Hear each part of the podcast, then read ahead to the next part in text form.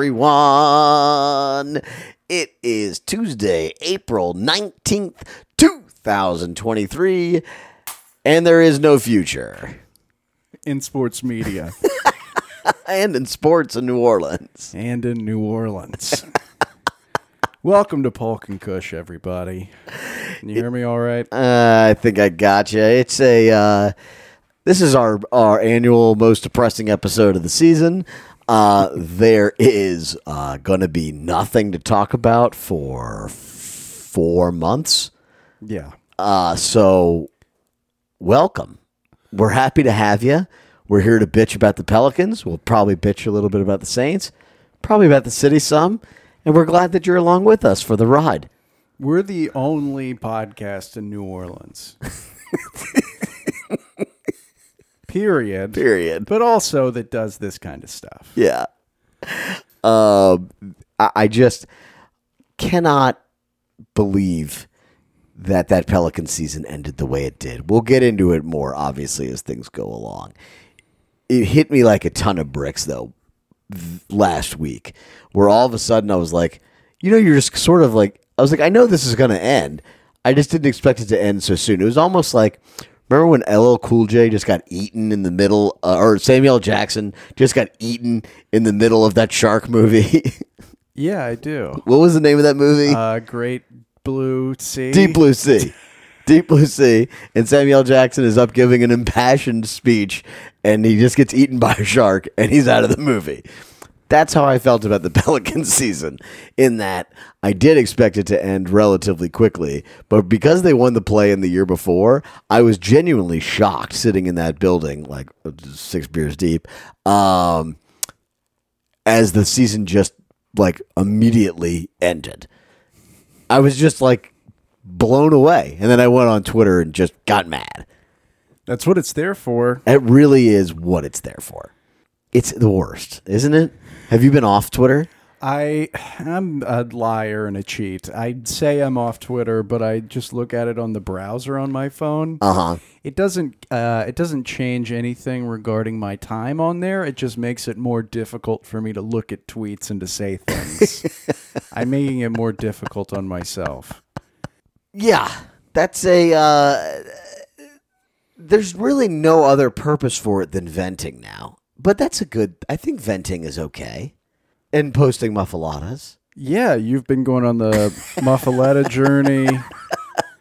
Your uh, doctor can't be happy with your blood pressure. So much sodium. How many of these are you having? You're having one a week? A one a week. Okay. Which would be fine if it was the only bad thing I ate every week. But I It's- eat like crap every other meal too. Yeah. so it's not like it's going well. But yeah, they're. Uh, I thought I'd be tired of them by the time we got to mid-April. I'm actually they're still going pretty well. It seems to be going better than the podcast. Oh, It's definitely. More fans. People come up to you in the street. Hey, the Muffaletta guy. when, the, got- when the chef comes out to talk to us. Is this happening? Yeah, today the chef Come came on. out at uh, Geo's in Metairie. Like talked the to him for a car? while. Like Geo Metro? G I O. Okay. Hmm. Short for Gia Vitella. Uh, and it, you know, there's all the best part of doing this, and I encourage everyone who's listening to this show, find something that you like to eat,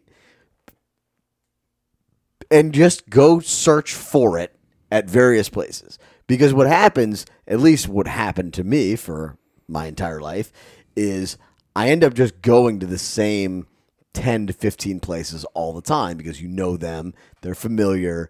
So when you think, oh, Vietnamese, you go to your Vietnamese place. You think, oh, I want Mexican, you go to your Mexican place, etc. down the line.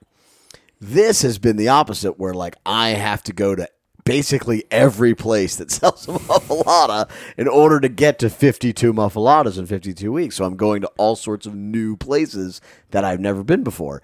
And it's really expanded the boundaries of where I eat. And it's expound, expanded my mind into essentially 52 of the same restaurant. This is your summer abroad. This is your backpacking across Europe. My Emily in Paris moment. yes. Eating the same sandwich in different locales in the same city. Well, I'm glad you're getting to do it. I don't get a lunch break, so I can't come on any of them. With, normally, I'm waiting on you when you Yeah. come into the restaurant. That's fun. Maybe I'll do something similar. Yeah. I could do it with.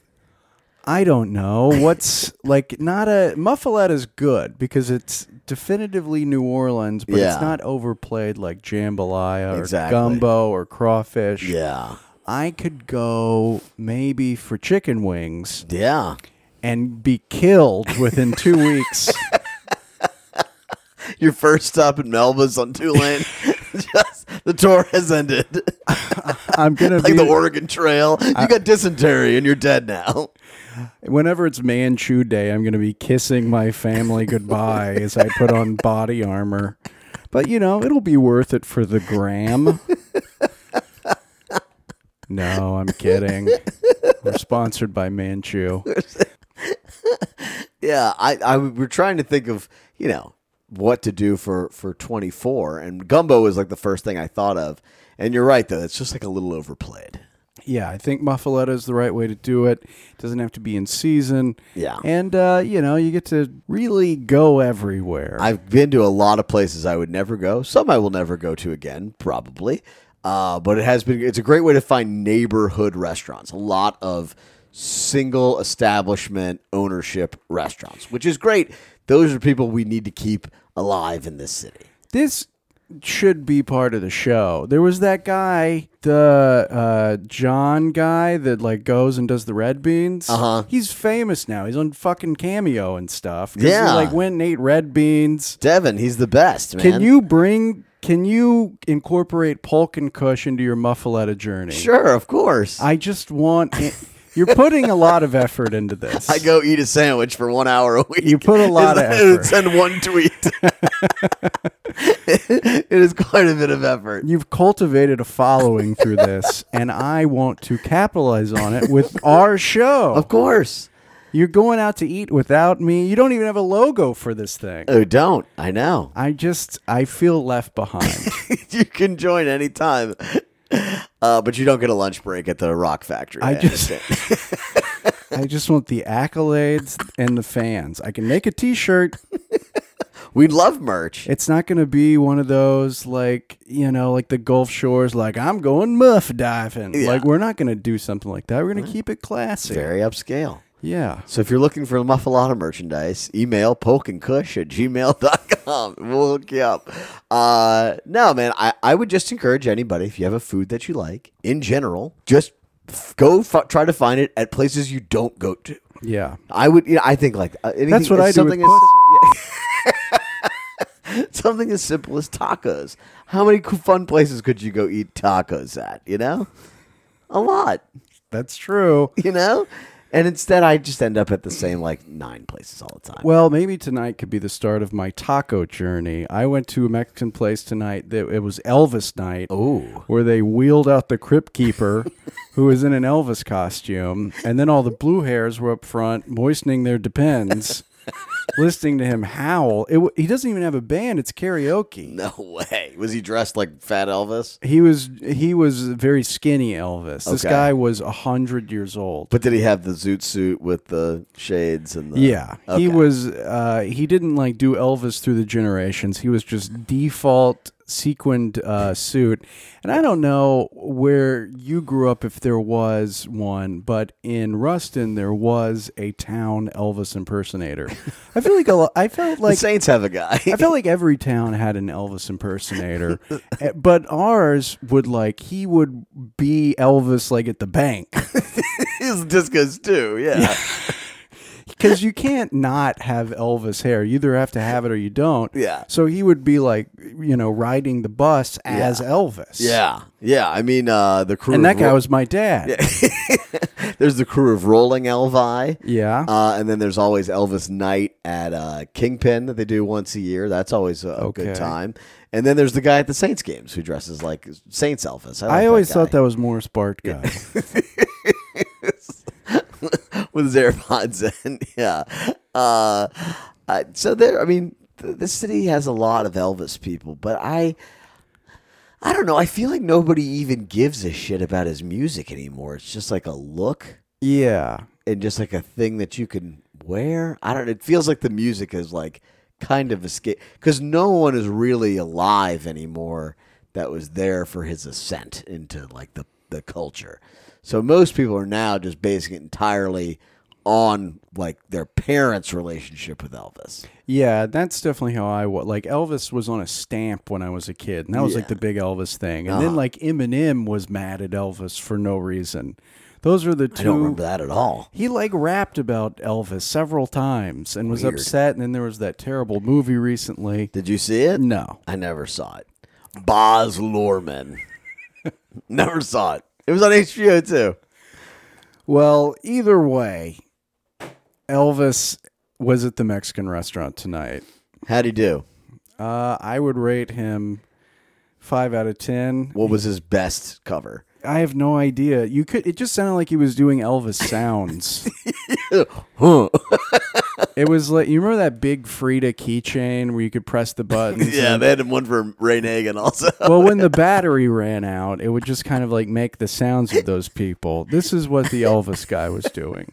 the Mr. T in your pocket. Yeah. I bet the Elvis guy is our number one fan, and he's weeping into the dashboard of the car he lives in right now. Um, I'm doing comedy this Sunday. Come to Sports Drink. It's a social club on. Uh, it's near Dat Dog. It's on Magazine Street. It's right. o- It's at the corner of Magazine and maybe Toledano, Okay, somewhere around there. sweet. Look it up. Sports Like Drink. between the Bulldog and Dat Dog. Yes. Does that sound right? Okay. and it's gonna be me and Sam Tallent, fresh off of his first and last appearance on the Joe Rogan Experience. Does he want to come on Polk and Kush after Joe Rogan so he can be on the most popular and the least popular podcast in the same week? Yeah, they were like eating the wasp honey. They ate the Dutch of honey. Wasps make it, and it's Okay. got poison in it, so it makes you a little high. Ooh. This is what you do on a three-hour podcast. We're ranting and raving about Elvis at a Mexican restaurant. If we had two more hours, we would just be eating stuff out of my cabinets. But yeah, Sam was on there. He was very funny despite Joe Rogan's best efforts. and uh, he's, a, he's a fantastic live show. So come out. There's a few tickets left. I think they're 20 bucks. Just Google it. Yeah. Sports drink. D R N K, right? Uh, Like it's, it's not the whole thing. I think it's spelled out the whole way. Is they may have shortened it for social media and Oh, okay. such. Sports drink. Yeah. You'll dig it. DRNK on Parler, Grindr, and Facebook. And we'll see you there Sunday night. yeah. It's going to be a party. I'll be I should have advertised this at the top of the show before I'd been unfunny for 20 minutes. I'll be like, I'm not going to go to that shit. Well, you know what else you won't be going to? Another New Orleans Pelicans game for a few months. Uh, that's right, everyone. The Pelican season has crashed and burned and died a fiery death that we all sort of expected, but uh, did end abruptly.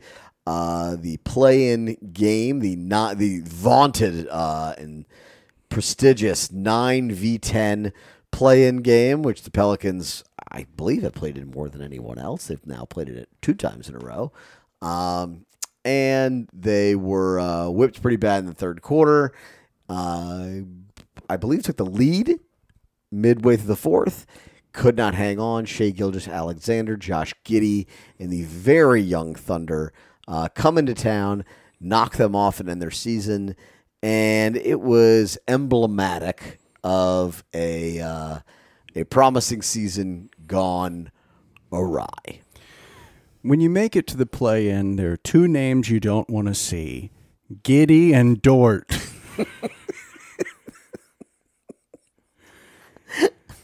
Those names strike fear in the hearts of players. I mean, they look like they both look like Giannis out there. It was absurd. Josh Giddey looks like uh, Timothée Chalamet. He's gorgeous. Is that the Dune guy? Yeah. yeah. He, uh, I, I'm just saying, man, he's a pretty man. Yeah. and he was pretty good. Just you know, roughing up the Pelicans. What do you score? I think they. I think both. I think Dort, Giddey, and Gilgeous-Alexander each had twenty five plus, at least twenty plus between the three of them. Uh, just a disappointing performance overall. Brandon Ingram. It, it, when it got down to crunch time, you could really tell uh, there was no other option on the court, basically, except Brandon Ingram. Everyone in the building knew that it was on him to score, and when he didn't, that was it. And it, I don't blame Brandon Ingram. I mean, that's a ridiculous situation to be in. CJ McCollum was clearly hurt at the end of the game. Uh, he basically did come out and say he's going to need surgery on his hand, and then I believe the next day uh, it was reported he also has a torn labrum. So CJ McCollum took a lot of shit this year. Uh, deservedly so for his play. Like, if you're going to just fairly judge what you see in front of you, he was bad. Like, he had a bad second half of the season. But in the larger context, that dude played. He obviously cared. He obviously is invested in this team. His career, he's invested in team success. Uh, I give a lot of credit to CJ McCollum for showing up, even though it was very hard to watch at times, particularly in that play in game. Yeah, after the fact, knowing just how injured he was, he backed up what he was saying about needing players available, playing through injuries, and just being out there and being a presence. Mm-hmm. And would the Pelicans have been worse off without CJ? Yeah, they would have. Yeah. They were worse off without a lot of players who could have been out there Yeah. half injured or whatever. Yeah. That's in the past. My therapist tells me I don't need to dwell on anything that could have been. I need to focus on what was. Uh-huh. And what was was a roller coaster season Mm-hmm. with uh a explosive ending, but not in like a fun explosive way, like No. a backdraft, Yes. opening a door and then you blow up. then you get blown straight to hell. Mm-hmm. I was there, and if you were the five teenagers sitting behind me, they had a chant for everybody on both teams. They were I I don't think they were intoxicated. They were too young for that. Oh, boy. They were screaming the entire time. They called Naji Marshall the Iron Man, which was pretty funny. they were yelling out stats for like six man on Oklahoma City, but the whole time they're screaming directly in our ear. And this is the peasant area. Yeah. The steps are three inches wide. You're about to fall at any moment. There's no peanut guy. There's no cotton candy guy. You are alone Yeah. with 3,000 degenerates up there. And these were the most degenerate children. They were high schoolers, you think? Uh, probably. Yeah. Yeah. High schoolers love attention uh, and can't drink. There So was, they're- oh yeah, it was brutal. Yeah. It's a bad combo. Well, we left at halftime, and I think that's really where it fell apart. You should have come and found me. I had a bunch of money left on a, a concessions gift card, so I just stood next to the beer stand. Like you know, they have that like line of beer fridges, and I was just Santa Claus, just buying people beer. when they got down ten points or fifteen points in the third quarter, I was like, "Well, this is clearly the last game of the season." And so I just went over and tried to spend every dollar I could spend. I sat there for like 20 minutes just buying strangers beers. They were very excited. oh, good. People are very excited to get a free thirteen dollar beer. Yeah, was it one of the like big bank tube ones, Oh, like yeah. the bank tube drive-through thing? I don't know why they sell beer. That's it's crazy. It was like twenty five ounces to drink that and for it to still be cold. You got to have a real problem. Yeah, I think so. Or you're uh, planning for the drive home. Yeah. Which yeah. Well, if you're driving only in Orleans Parish, you'll be fine. There are no DUI to speak. Of. I think everybody sobers up waiting to get out of the parking garages after a game. or you know cleaning the glass off their seat. uh, it is uh, hard to to fully encapsulate uh, how disappointing of a season because when you think about where this team was not that long ago, you're like, yeah, just the fact they made the play in is actually, you know, better than Dallas, right? Like they didn't even make the frickin' play in. Utah like tanked their way out of it too. So it's like these are all teams that are sort of even with you, and you're going, eh, well, you did better than them. But then if you think a little bit longer, like this was the most promising Pelican season, at least since 2008 09. Un- uh, unquestionably, when you look back to New Year's Day, where everybody thought this team was and what people thought this team were, was capable of, for it to have spiraled as far downward as it did, and then end with such a whimper, uh, is just really disappointing when you consider the trajectory of where you thought this thing was going.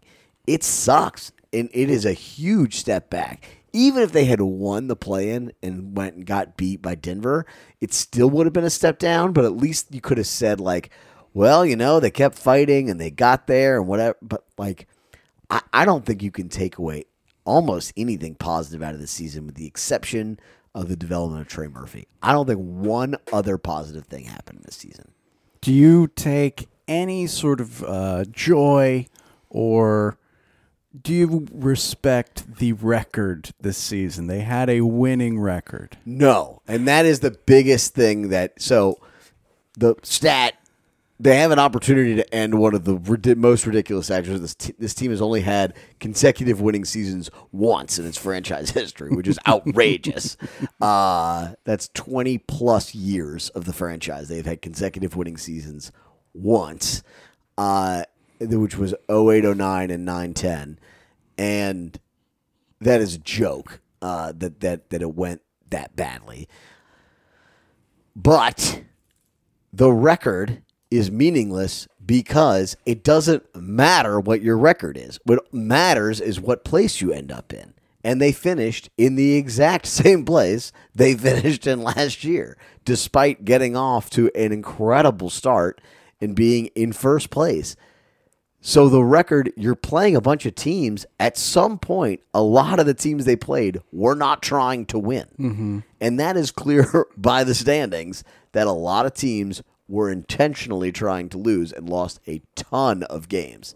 Uh, so I don't, I don't think the record is meaningful. I only think it mm, is meaningful in a competitive landscape. You know, like Yeah. what place did you finish in? And they finished in ninth and they didn't really deserve to finish any better than that. Uh, they lucked out down the stretch with a whole bunch of guys not playing in order to get into that place. And they had an opportunity to vault themselves up into sixth on the last day of the regular season. They crapped all over themselves doing that, even as Minnesota was literally falling apart and beating the crap out of themselves. The Pelicans may, somehow ended up worse. Uh, and and so it was a deserved end. I think it was a fitting end. Uh, I, I don't think it would have been. I don't think it would have been right if this team had finished on a really upward trajectory with everyone being thinking that the future was like we're everything was headed in the right direction because I don't think everything's headed in the right direction. They obviously have major problems, um, and we'll talk about the bigger you know uh, issue, which is Zion is the biggest issue. We'll get into that, but just generally, I think I take away from the season as as a a, a D, maybe a D minus. The second I saw the replay of Gobert like hitting that guy with the baguette, I knew the Pelicans were about to get creamed. Yeah. Because only something that absurd could happen Yeah. during a game Yeah. and the Pelicans still get demolished. Yeah. That wasn't even a guy broke his hand punching a wall Yeah. during the game. Two starters took themselves out of the game. And what happened? Nothing. Nothing. Exactly what you thought would happen happened. Yeah.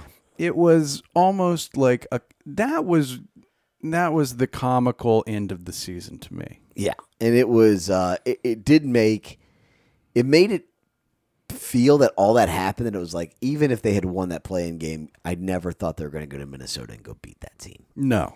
After watching that, I was like, it's like how, how, what do you do that's any different uh, against that team? The Pelicans were just very flawed, especially once CJ McCollum was at best, you know, 60, 50% of himself. There was just not much talent there. And uh, and without Zion, they're a very they're a pretty mediocre team to begin with. Without Zion and CJ, they are a, a, a bad team. and that's just what it is. it was indicative of the season that in the most important game of the season, you've got Kira Lewis, who hadn't played in 18 games Yeah, out like there in the first quarter. I know. Jaxson Hayes, I understand. At first, I didn't realize Larry Nance Jr. was injured. I was like, Yeah. what the hell is Jaxson Hayes doing out there? And he did an okay job. He did exactly as well as you would have expected. He did a lot of very dumb things, but he's a dumb player and probably a dumb person. And he uh, did dumb stuff, but he also did some good basketball things.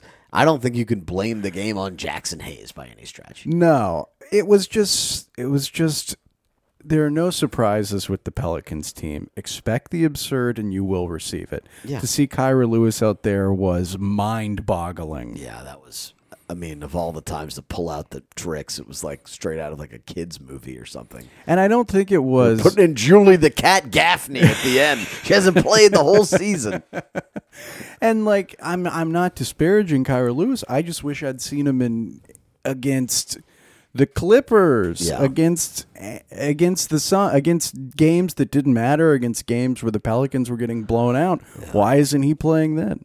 Yeah, it's it's inexplicable. Uh, and, and the general perspective of this team cannot be discussed without understanding how miserable of a week that it was to end the season.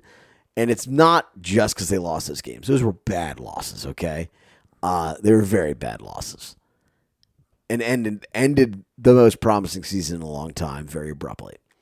But the way that the Zion situation was handled in the last week was one of the most outrageous, boneheaded, impossible flubs of communication I've ever seen uh, between a lot of people trying, after months of not really communicating with anybody, everybody tried to communicate essentially at the same time in the same week. The messages were contradicting. Nobody really understands what's going on. And now you have people that are pissed at Zion. You have people that pissed at the team. You have. I've never seen people that mad. The, the amount of uh, tweets and texts that I got from just casual observers who were just furious with the way that the last week played out with Zion after so much promise, where it felt like he was going to be able to participate in the postseason. And then not only was he not able to participate, but then it was like, oh, is it mental? Is it physical? Is it he's doing windmill dunks before the game, but he's telling you he doesn't he's sad? Is he not physically able to play? Is he is he not doing the rehab? Is he fat?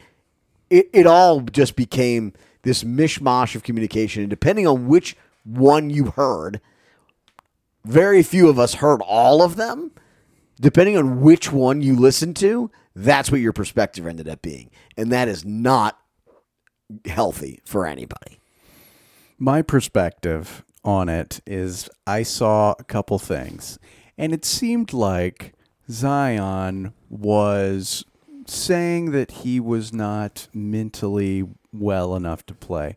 And I think that's a valid thing to say. We appreciated Zion coming forth and saying that. Then you've got Griff coming forward saying, oh no, he was never cleared to play three on three practice, much less play a full game. Yeah. So then you go back to the windmill dunks on Twitter and stuff like that, and you go, is this a message? Is he not wanting to say that he's out of shape because he wants to go somewhere else? Yeah. That's when the rumors start flying. And as I said earlier with the Pelicans, if you expect the most bizarre, batshit scenario where everybody is embarrassing, no one looks like a professional, and you leave a city wanting more, Yeah.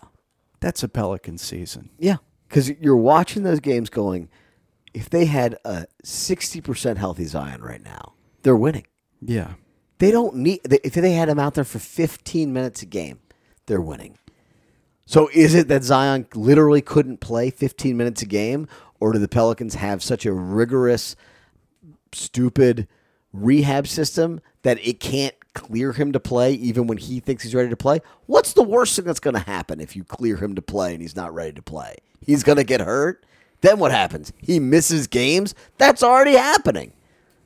So, in that respect, I think the Pelicans are completely wrong. I would just throw him out there and let him play. Be like, you're going to get fat? Great, go play fat. I don't care. You don't. You don't. I mean, you, you're. You don't. I don't think you're. You know, physically up to the condition. You're not doing the rehab. Whatever. This is your problem. You go out there and play, and if you suck, then you suck, and that's on you. Because it's not going to be worse than whoever they put out there, Jaxson Hayes. Uh, it ain't going to be worse. And if if there is one consistent thing in, in the messaging from everybody, it appears to be that Zion does want to play. yes, And in Zion's position, that's that has to be enough because there's nothing else there. Exactly. So that's one side, right? Is what are the Pelicans doing? The other side is how the hell does this guy continue to not be able to meet any benchmarks on his rehab every single time he gets hurt? How much weight is he gaining? How much how, how much is he not participating in the rehab? What is going on that every single time he gets hurt, it takes months longer to come back than it does for anybody else? Look, I critiqued Brandon Ingram for the toe thing as much as anyone, maybe more than anyone, that he should have been able to come back. He was cleared and he wasn't coming back. But when he came back, he was there and he played the rest of the season. And he didn't bitch about it and he didn't, you know, go on and on about it. It was what it was. Zion was not physically ready to play when his injury healed. That is three times in four years. So the Pelicans, number one, have to change the way they're doing this completely from a medical perspective. And I don't have any idea what they're doing from a medical perspective. But what they're doing is wrong. and the person who knew that best was Stan Van Gundy, who finally has sort of unloaded the clip on them because he was he had a lot of frustrations with the medical staff when he was there because they babied Zion and they wanted him to have to hit all these individual metrics and all these uh, goals of and, and Stan's like just play. Coach K said that he's not going to work out unless you play him. So you have to just let the dude play basketball and get himself back into shape on the court. And the Pelicans keep being like, no, you have to meet all these goals in rehab. He's not going to do it. He doesn't have to do it. He has a $100 million already. He's guaranteed another $100 million. He doesn't have to do anything. He does not have to listen to you. You have to bend to him. And I agree, he's being a shithead. I have no, I, I am not standing up for Zion. I'm saying this is a stupid way to approach this. If he's going to do this every time, you have to change what your what your standards are because this doesn't work. Instead, you're just not playing ever. This is in, impossibly dumb to still be in this situation four years later. Are these standards wavering across the league? There's no unified medical standard for what clears a player from No. team to team. Other than concussions, Yeah. concussions are standardized. Everything else is, is different. And it would be great to have more information about what's going on because we're all sort of flying blind. But Griff only wants to only wants to uh, to shine light on certain things. Zion only wants to shine light on certain things. I don't blame the Pelicans communication staff whatsoever for this. I have, you know, had my problems with every single person in the Pelicans organization, up and down and all around, and ownership on down. I'm in no way saying anything about the communication staff. This is way above anything they can do. This is a Griff issue and a Zion issue, and between and the medical staff issue. The three of them have got to figure it out, uh, or else this is going to just end, and they are never going to be able to replace the talent that Zion is with whoever they bring in. And it is very unfortunate that it's gotten to this place, but they need a fix. They need to change what they are doing. And I think Stan Van Gundy, I think, is the guy who has thrown a lot of uh, fresh air and whatever uh, disinfectant uh, on onto this situation for people to understand what's going on. And you're at the point now where you see local sports media weighing the pros and cons of Zion being on the team. When you look at the numbers, you see that he is a legendary, once in a generation player. But he's only that player when he plays. Yeah. So I think it feels like shopping Zion is not a forbidden thing to discuss anymore. It No. seems to be at the forefront. People seem to be having rational conversations about it. I think again, you go back to this curse of being New Orleans. Yeah. You're going to trade Zion or Zion's going to leave one way or the other and then he's going to be fine. Yeah. And then people will forget about the Zion years in New Orleans Yeah. and he's going to win a championship in Los Angeles. Mm-hmm. And then you're going to call him Mr. Glass whenever he comes to town. and he won't give a shit because he's in Space Jam 3. Why won't that happen? The- I mean, there's no. I personally do not think it is time to trade him. I think it is time to completely rethink the way that you handle him, though, and you give it one more chance, and you totally change the way you handle the medical staff around him. You totally change the way uh, that you just. Uh, you, the ball has to be more in his court. That he he's got to get cleared to play, no matter what. And if he wants to play through it, let him play through it. He's got clauses that the team put in clauses and outs and ways to get out of this contract that if he has some sort of debilitating injury that he can never play again, then whatever. It's not going to be worse than what they already have. He never plays. He never plays. He's played 30 games in two years. And it's the same shit. It's all lower leg injuries that when he cannot play basketball, he gets fat and he can't get back on the court. And this is so obvious at this stage that you have to completely switch that dynamic around. If they come back with the same staff and the same mentality and the same everything, it is a looming disaster. And I don't know who's going to blink first because I don't think Griff feels like he's in the wrong. In a lot of ways, he's not because Zion has not handled it responsibly. I don't think Zion thinks he's in the wrong because he thinks the Pelicans have a terrible approach to this. And he, so he's not totally wrong. But they're all wrong. Everybody's wrong. You think we need to get everybody in a room, lock the door, and just let them sort it out? Who's the most valuable person of the three that we're talking about? Between Griff, Zion, and the medical staff. Who's the most valuable? Zion. Okay. Who's the least valuable? Griff? I would say the medical guy. So I would make a pretty easy decision for me. Do what Zion wants. Well, it's not like the Pelicans could be worried about their image because nobody at this point Zion has proven himself to be injury prone. They're not going to no one's going to say that the Pelicans are endangering Zion by putting him out there in any way. And that's never really been a narrative for a player getting injured anyway. It's never really been like the team's fault or the medical staff's fault. Yeah, no, I mean Tua when he had like mega concussions and was still on the field, the Dolphins took some heat for that one. Yeah. That's about it. Otherwise, if he gets hurt again, it's not be like if he want if he thinks he can play, just let him play. And if he sucks, everyone will say he sucks. And then you can bench him because he's bad, but not because he's not hitting whatever rehab tick marks that you require. Cuz who cares about those things? No one cares except you. And yeah, when he came back in the bubble and he was clearly out of shape and was clearly not playing like himself, that was bad. But everyone kind of knew it. And so let's just do that. Don't have him just sitting on the bench and doing windmill dunks. This is insane. Everybody's wrong. Everyone is wrong. We just want to see Zion again and I think everybody can agree on that. I'm frustrated. Well, we got it all out in this one. Yeah. All right. We'll be back. We'll take a quick break and then we'll come back with our little bit of local roundup. Stick around right here, Polk and. Polk and Kush is brought to you by Crescent Canna, our favorite New Orleans cannabis company. We're huge fans of the new Crescent 9 THC seltzer, made with 6 milligrams of Delta 9 THC, 3 milligrams of CBD, and a splash of caffeine. This THC seltzer provides an uplifting and euphoric psychoactive experience.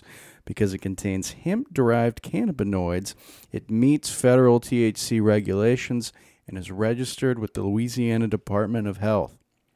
Crescent 9 THC Seltzer is completely legal, so adults in New Orleans can purchase it without a medical card or prescription. You can even enjoy it at the bar with fast acting effects that hit in 15 to 30 minutes, sooner for me. Crescent 9 THC Seltzer makes an excellent alcohol alternative. Enjoy an elevated, intoxicating experience without any hangover. You can try it at your favorite bars and clubs across Louisiana right now, including Tipitina's, Carrollton Station, Parlays, Antiques, 12 Mile Limit, the Broad Theater, the Friendly Bar, Big Daddy's Bar, Cajun's Pub, another bar. 504 Craft Beer Reserve, Santos, The Saint, Sydney's Saloon, Bambula's, Fred's in Tigerland, and the list is expanding every single day. We can't have the list can't expand much longer. Folks out of breath. Man, I'm like the Micro Machines guy. It is very understandable why so many people want this in their bar. Fantastic product. Who doesn't want a THC seltzer? It goes down smooth.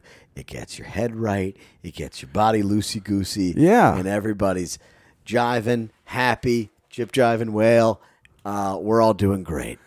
and and people were enjoying them all festival weekend. I had a few. Uh, Bo sent us a picture of his on Twitter. Thank you, Bo. He got an MRB the, with an ostrich burger. Yeah, baby. And, uh, you know, it's a good time all around. But you must be 21 or older to purchase or consume THC products. Consult with your doctor before using any cannabis product if you have a medical condition or are taking medication. The only medication I'm taking, Canna 9 Seltzer, Crescent 9 Seltzer. Just what Dr. Feelgood ordered. yes, indeed. A beautiful product. Thank you to our friends at Crescent Canna for sponsoring this show. We deeply appreciate everything that they have done for us, and thank you all so much for supporting them. They are unquestionably the best in the business. If you want anything with Canna, isn't it pretty obvious that that's the place to go to? They're local, they're friends of the show, they are the best. Speaking of local, That's right, everybody. We've got a little bit of local roundup. It is filled with juicy jazz, squalling trumpets, and tiny, tiny little crawdads. You put Paris in the swamp, and that's Nolans in a nutshell, baby. Well, we've got a little bit of everything this week. Uh, celebrities, they're just like us. Yes. Swin Cash uh, tweeted uh, this weekend. Looks like she had a little snafu with premium parking. Surprise. As we all have boots, uh, shattered windows, a parking attendant who's passed out uh, for some reason. He's got something tied around his arm. Who could tell? Premium parking is maybe the worst, like, premium. Come on, guys. You got to change the name. Premium implies good. We we live in a world of like subscription services. Premium means good, plus means good. You guys have to just be called parking lot. Premium parking is the great value of the parking structure world yeah. My parking garage it's not premium but it's worse. And i have to hit the button to call the guy and then the button like speaks to me and it's like you are calling somebody oh, right now. But then it keeps doing that the entire time. So i'm like screaming over the robot that keeps saying you are calling a parking attendant. I'm like i i swear to god i have a parking pass. Let me out Oh, because the gate won't go up? yeah. Oh, and then they just send, you know, Gomer Pyle out there to lift the gate. I have to get like a broom so I can do it from my car without leaving. Anyway, Swin Cash tweeted at Premium Parking We have been waiting for 45 minutes with two small kids for one of your workers to show up. They improperly booted our car because there is clearly a paid ticket on our dashboard, and now you won't send anyone unless we pay you $200. What is this? Welcome to town, baby. Swin, I'll tell you what it is. Nazi German. there's been There were a couple of rude awakenings to uh, to New Orleans lifestyle. Uh, what's the Saints quarterback's name? Derek Cobb. Derek Carr. Yes, yes. I've, I've heard of him. He got uh, he tweeted. He's like, "My power's off. What happened?" Yeah. And everyone's like, "Well, a bird landed on a power line. Someone somewhere." let off a balloon Yeah. somewhere in Central City. So this sucks. Uh, Swin Cash, I hope that that you got out of that parking garage all right. She followed this up, not them showing up saying, "Okay, you're right, but we still need fifty dollars to take it off." This was at French Quarter Fest. Not a good look for the city.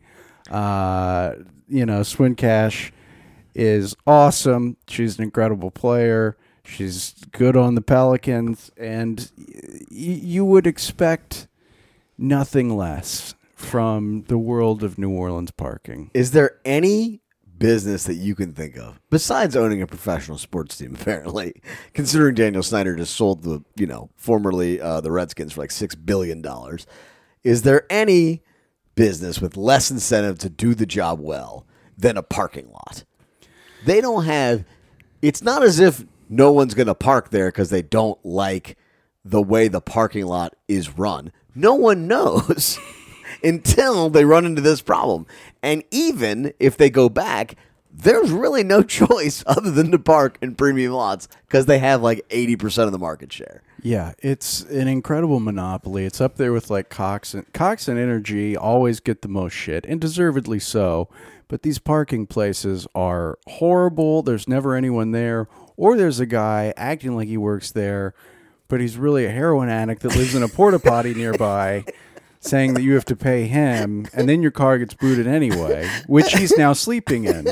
It's just like, how can we charge exorbitant prices for uh, uh, the world's most basic product, a slab of concrete, and provide zero service for it? You would think a pre when I think of a premium parking experience, I think of uh, working lights, maybe like somebody to greet you, security watching your car. Those are premium parking features. Otherwise, your car just is stopped. are you parked or is your car just not moving? The airport has a great lot because it gives you the little light, whether it's red or green at the space as you're driving through. Oh. When you're in Texas, every single lot has that, but only the airport here doesn't have that because every other lot is owned by Premium or the Saints.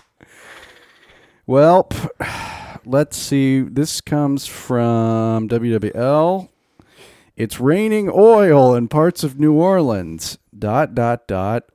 We're all rich. again.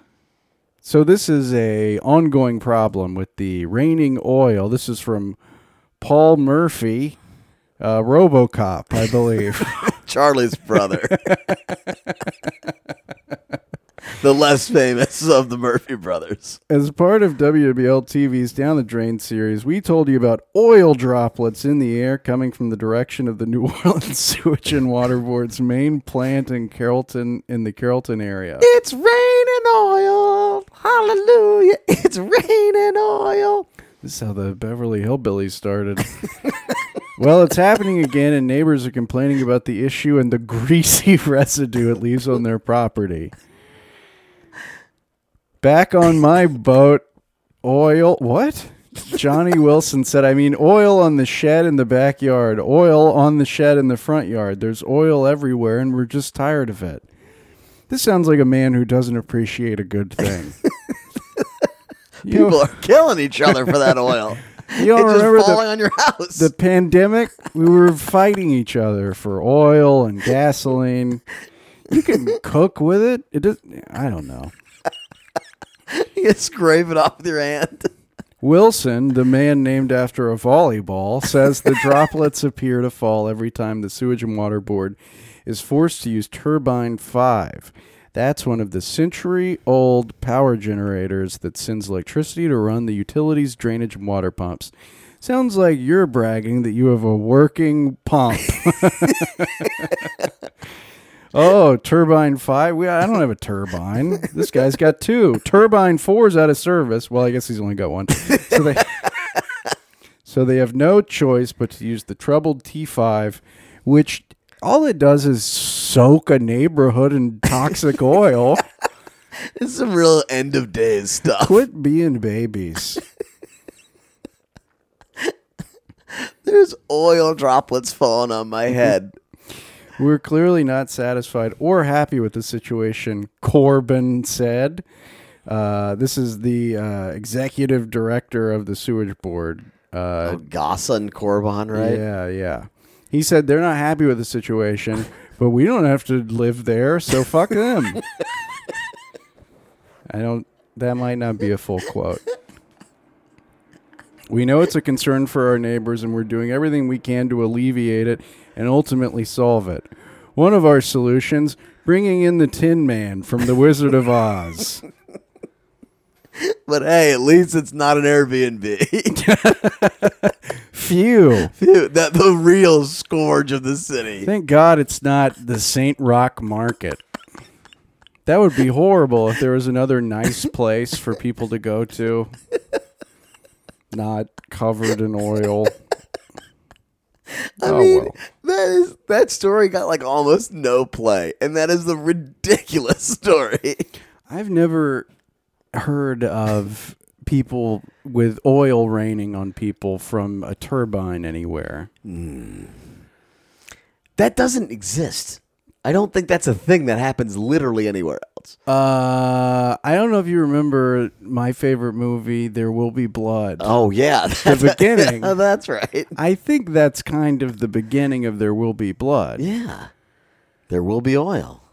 There will be, if you live in the Carrollton area, there will not be.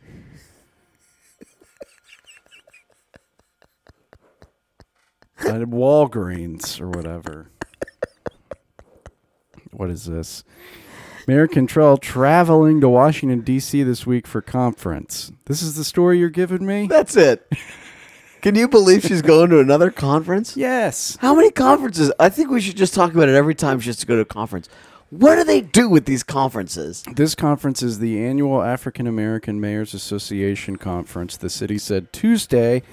The series of meetings will take place April 19th through the 21st and will feature panel discussions and receptions with the theme of equitable and inclusive growth. Oh, good. If she's at this, how is she going to come to my comedy show on Sunday?